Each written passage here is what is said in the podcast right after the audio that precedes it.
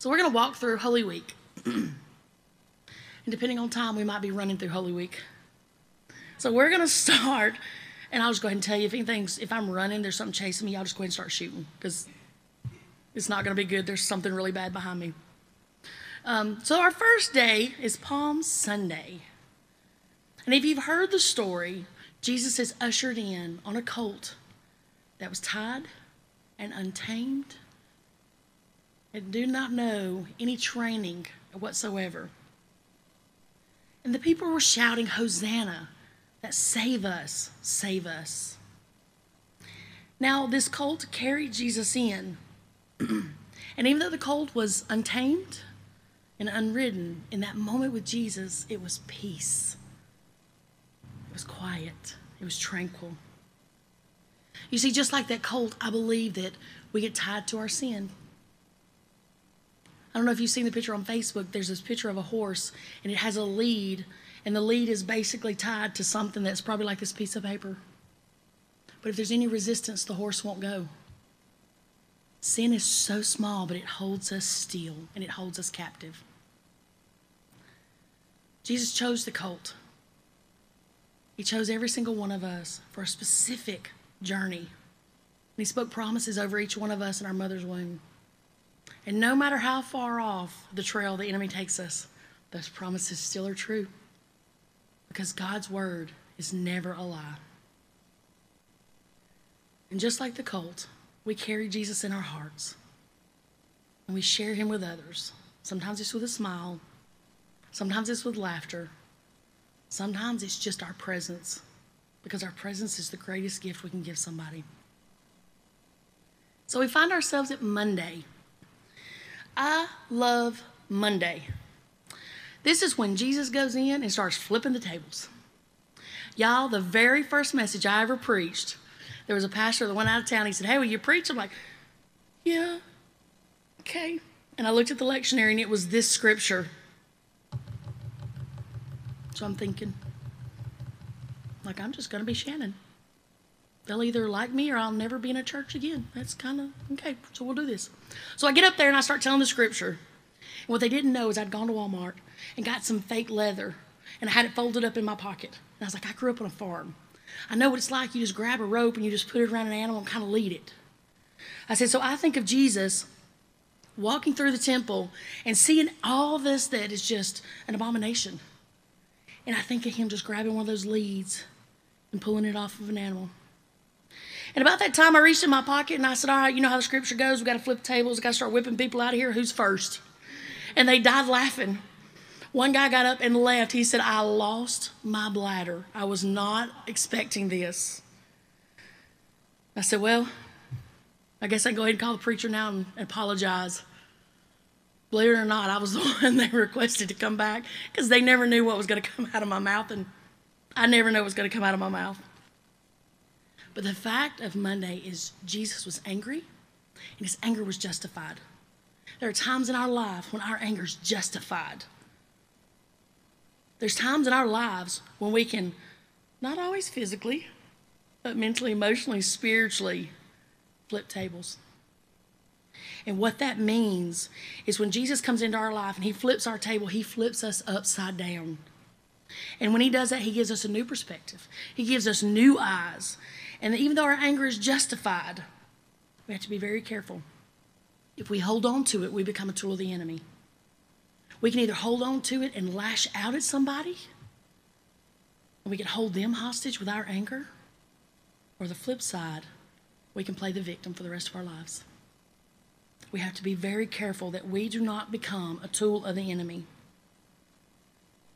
Jesus cleanses our temples when he heals our soul. That's Monday. So on Tuesday, Judas is bribed. He sells his own soul for a few pieces of silver. Now, you may not have sold your soul for a few pieces of silver, but how many can think back when you said, I would never do and fill in the blank, and you ended up doing it? I've had moments where I was like, what was I doing? How did I let that get that far out of control? Well, go back to Monday. I stepped into anger that wasn't justified, and it grabbed a hold of me. But Judas made a deal with the devil. And let me tell you, no matter what happens with the devil, it always comes to the surface. He will wrap it up in a nice, pretty bow and have all these demons inside the package, and it'll be glittering and it'll catch our eye, and he'll hand it to us, and we'll accept it. And the minute we accept it, we're in trouble because it's got us, and we can't break free easily. So let me just go ahead and give you a Shanism here. if the grass is greener on the other side of the fence, it's because the sewage is leaking. So if you literally want to jump on the other side of the fence, you're going to be in a whole lot of mess. So this brings us to the next day, the Last Supper. Judas kisses Jesus. Peter denies Jesus. Let's be honest, we've all been hurt. We've all been rejected. We've all had somebody witness it and not defend us. I want to tell you it's how you get back up afterward. Because there are people that don't know Jesus, and when they see how you get up, will make them decide whether they want some of that Jesus or not. Now, my BC days, my before Christ days, I'll be honest, I came up swinging. My daddy raised two girls that, that could hold your own, fix a car, shoot a gun, live far enough in the country that you didn't want to come out of the dark unless you called and told us. And I would come up swinging and dare anybody to say anything to me. But when we walk with Jesus, no matter what the enemy throws at us, no matter how many scars he gives us, those scars are chapters of our testimony. And somebody needs to hear our testimony. So the next day is the crucifixion. Jesus cried out, My God, my God, why have you forsaken me? A little bit of a history lesson here. So, it's Jewish tradition for a rabbi to read from the Psalms before the Passover sacrifice. Passover is just deep within, within the Jewish religion.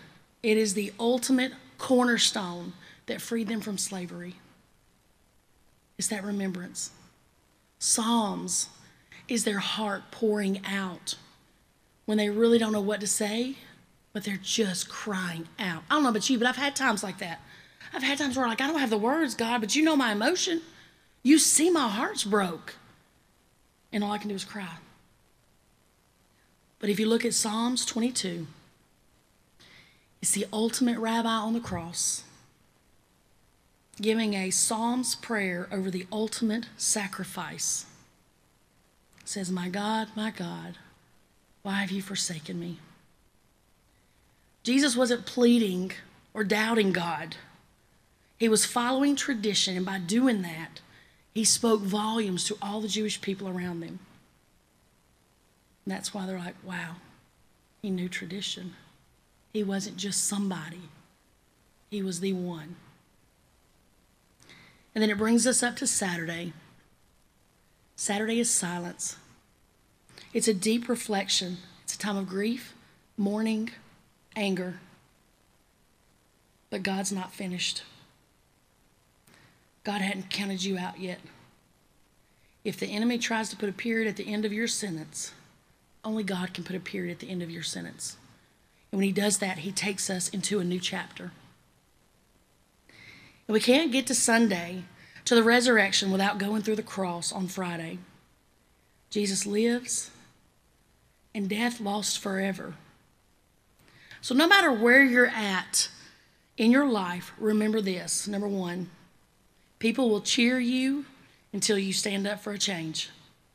Number two, you'll get new sight and be- become angry about the things you now see morally wrong. But don't let it consume you.